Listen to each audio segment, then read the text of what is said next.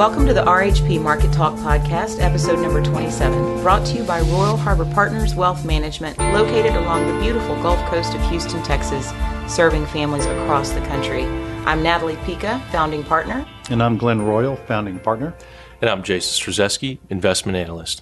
Well, here we are again, guys. Thank you for being here and kicking off another really interesting conversation for our February podcast. I'm just going to start us out with with a topic I'm going to throw out there: irrational exuberance. Yeah. You're channeling Alan Greenspan. there seems to be a little bit of a disconnect between the fundamentals of this market and what we're actually seeing. I think we've started this this year out much stronger than anyone expected. We were kind of thinking of a second half story, and here we are in the middle of a rally. Yeah, I think a lot of that what we've seen this year, the, mainly the rallies in the non-earnings tech, the meme stocks, uh, mm-hmm. kind of a redo of what we saw after the post-COVID period, where the meme stocks really rallied against the Wall Street professionals, and you had that back and forth, mm-hmm. and retail crushed the short sellers. A little bit that's going on, but I think it's really a reflection of how poor the investor sentiment was at the end of the year. Had a bad year, a lot of tax loss selling. A lot of these stocks are down 70 to 90 percent and so you get a calendar turn, and that starts the clock over. And then you just had a, a momentum based trade. People try to come in bottom fish it, and then the momentum built, and off we went. So a little bit of thinking, you know, I'm just so done with the negativity of 22. Absolutely. We're in a new year.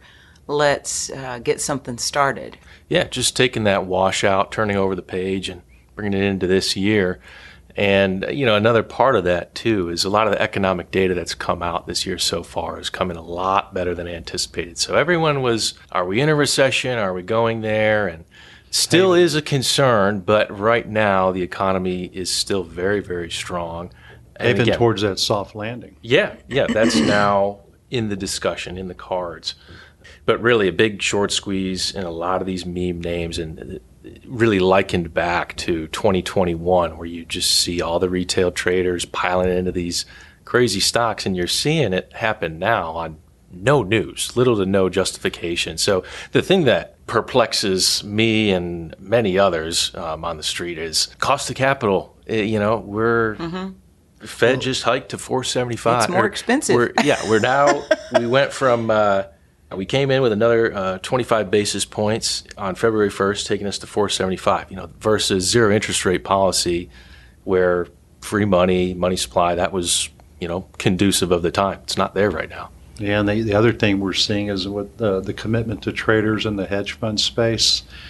Every once in a while, you'll see where they cover their shorts, so they close those out, mm-hmm. which they did, which had that short squeeze. But they also are not going long and adding to positions. They're just neutralizing their book because they don't believe in this rally. Mm-hmm. When you look at fund flows for the year so far, it's not in U.S. equities. It's everywhere but international, uh, and then obviously a lot of fixed income, and then money market funds where you're getting paid to be there, which is what we've saying the whole time. Risk so. adjusted returns favor that. Sure. So, do you think a soft landing's already priced into the markets? Absolutely. Yeah. Oh, yeah. Big time. Everything and what if, is... what if we go in the other direction? Well, we had more downside if that were to occur. Yeah, quite a bit so. Uh, you know, Powell came out. We had, we had, a huge week last week on uh, of January 30th, where we had several speaking engagements, a lot of important economic data, and then most of S and P earnings releases. You had big names, big tech names coming out. The big three, in particular, they all missed, and even so, you had a pretty positive reaction a couple days following that, and that kind of shows again to that washout of sentiment where people were pouring back into this momentum trade. But the thing that kind of concerns us a little bit, you know, going forward is we talked about how things would look uglier in the first half of the year and then get better. Well, we've kind of flipped. And the funny thing is, too, I'll take a side note. First half of the year, it's been one month and we've right. already rallied this much. so, you know, we, we got 11 months left in the year, plenty of room, plenty of room to go, plenty of wood to chop. And, you know, looking at earnings, Glenn, you know, came in okay, so so. I mean, nothing, no real big standouts from what I'm seeing, but The concern, which what I'm going back to, is we still have margin compression uh, expectations for the rest of the year. Earnings per share is still going to go down. And on top of that, tightening financial conditions. So the, the macro outlook is not in favor for equities. And we're seeing a lot of this this run up again in the technology space. And I just noted a headline about, you know, we're still talking about some antitrust legislation here in that space. Do you think that's going to have any bearing? Yeah. Oh, it, yeah. It will. And, and that thing about antitrust is it's a long process. Know, I, I, go back to Microsoft in the early 80s when they embedded their software in all things PC. Uh, Bill Gates, you know, went in front of Congress, went down with his uh, hubris that he was going to win this thing, and Congress put him in his place, and Microsoft was forced to change how they operated their business. Google's at risk, a number of the big tech stocks right now, but it does take a long time before it hits. Uh, you can see the stocks do well in the short run over several years, but once that starts to take bite, you kind of want to avoid it. One thing, too, about these conditions, these financial conditions that Jason hit on, is uh, Chairman Powell is a devotee of Paul Volcker. And so the last time we had the inflationary spike, you know, Volcker raised rates incredibly high. We, you know, most people know about mm-hmm. that. But what he would always, his mantra was keeping at it. It was the title of his uh, memoir, was keeping at it. Powell, when he first was at the Fed, offered to buy 500 books for all the members at the Fed to read that. Wow. So he is going to keep at it, which means keep rates higher for longer until inflation does cool down. He has changed his tone with the market. Uh, last year, he was much more kind of hawkish on the right, market. Right. Now he's gone neutral because he's going to let the market figure it out on his own. Mm-hmm. They're not here to save the market. Do you think he can go to 6%? I'm seeing a few. No, I think it's possible. Think there, it's there's possible. some bets that are starting to occur in the market. Used car prices. You picked up on that yesterday. Yeah, you know, we're, we've talked about how the move from 9.1 to where we are now, six and a half, that was a little bit easier when we go from zero to four, four and a half, where we were. But now that next move down from six to four to two, that's going to be the real challenge. And that's going to show if the economy truly is strong enough to make that happen. Uh, now, used car prices, like Glenn's talking about, we got CPI coming out next week on February 14th, and that's anticipated to go down to that's anticipated to drop from 6.5% to 6.2. There's a little bit of concern uh, with used car prices coming up again. Looking at Manheim used car auctions, their data yeah. starting to come up again in the in the month of January. So that's a concern as used cars. So you could have a surprise to the upside on CPI in this next print, which mm. wouldn't be market friendly. No, at all. No. Uh, one thing too, I looked at, and this goes back to this turn of this year and what we're seeing, and it relates to CPI. We've done a study. We're going back 100 years. Whenever CPI declines through 7.1%, which we did on the last print, down to that uh, six and a half handle. Mm-hmm. We've had seven events where that's occurred in the last 100 years. Six of those events, the market's average return in the next 12 months was 13%.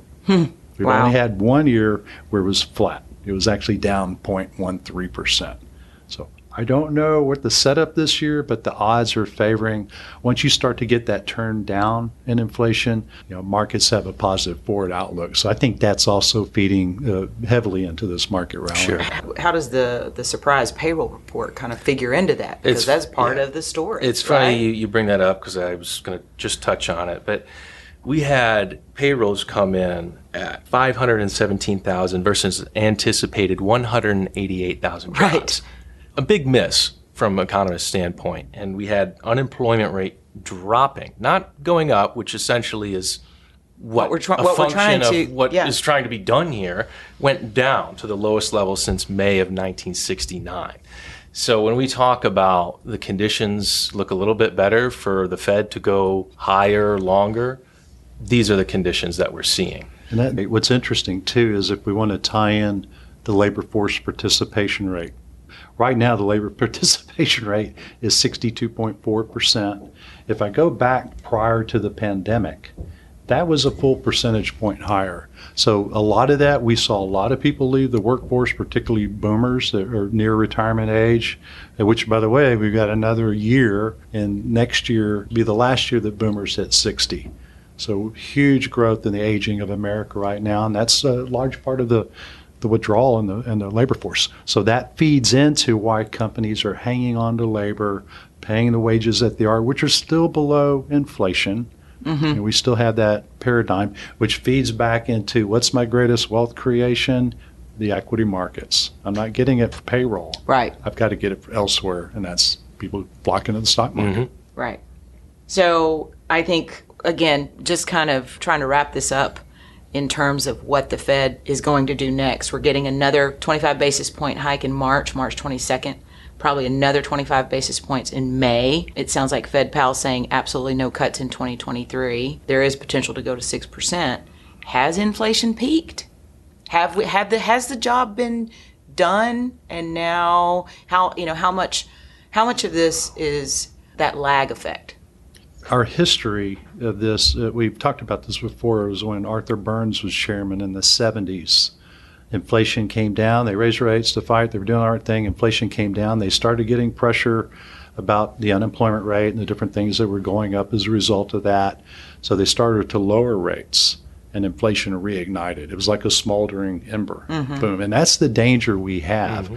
is that and that's what the Fed clearly wants to avoid. They don't want to see inflation reignite, right. which feeds into the keeping the Fed funds rate high for long, which is the capital cost. You know, if I get five, five and a quarter, even five and a half on Fed funds, that bleeds through to these corporations.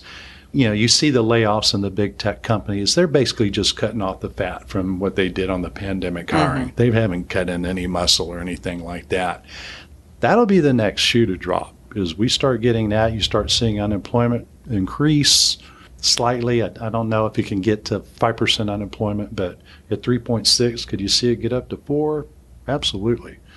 And so while we're fighting inflation and this interest rates going up, you have to see the silver lining, which is if you're a saver and you've been getting zero. Absolutely. On so your savings you're, you're, money market you're earning something now. It is and the best opportunity. And, and i think we touched on this last time the balanced portfolio starts to look a lot more attractive.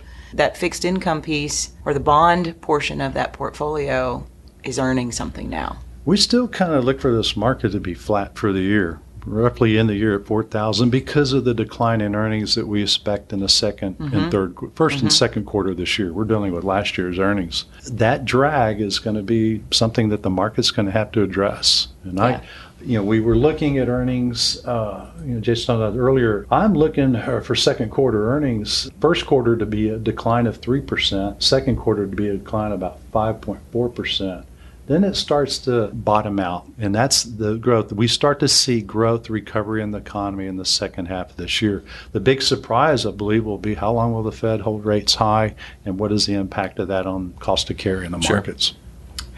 So um, I hate to even bring this up, but it is definitely something that has to be discussed and is part of the what affects the markets is the current geopolitical threats that we're looking at. I mean, we we've certainly been talking about Ukraine, but we've also now got the debt ceiling thrown in there. China. Now we've got this Weather balloon, balloon. yeah, balloon that was totally unexpected, right? Uh, so heightened tensions again with China? What you, you know, think? so you know, the the ultimate end consequence of that is I'm driving in and I'm listening to the terrible earthquake news out of Turkey and Syria. Uh, yeah, and their market it was down what 30 percent. It just got crushed on that.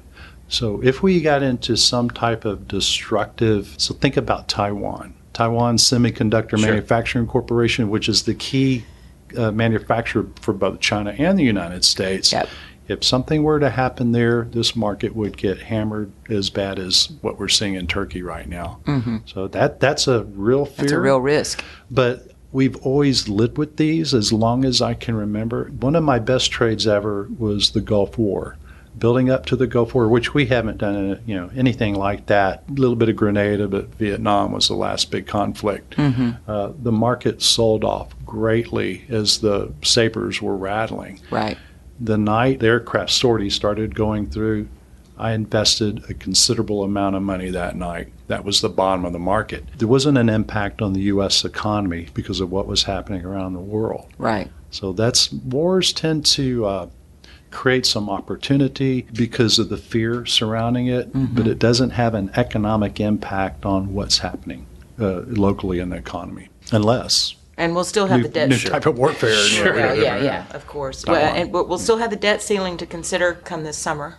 Yeah, that was discussed last night in the State of the Union. There's Yep. a lot of jawboning. Uh, Yellen's out, uh, Treasury Secretary Janet Yellen's out on that all the time. Um, it would be shocking if they don't come to some sort of uh, agreement, but it's not that there won't be some political theater as we get close to that. hmm which always causes some additional volatility. Right. And then I would be remiss if I didn't at least ask you guys and, and kind of touch on the energy sector. Obviously, we're in the, the Gulf Coast of Houston, so petrochem and oil prices and all of that matter a lot around here. It's a lot of topic of discussion. What are your th- thoughts around that sector right now? You know the the main energy, uh, nat gas, uh, crude that that seems to be fine. You still have that destruction in production. We don't have the production uh, oil and gas like we used to have. The policies that the federal government aren't in place to encourage that. I think there was even some uh, talk about that last night addressing that.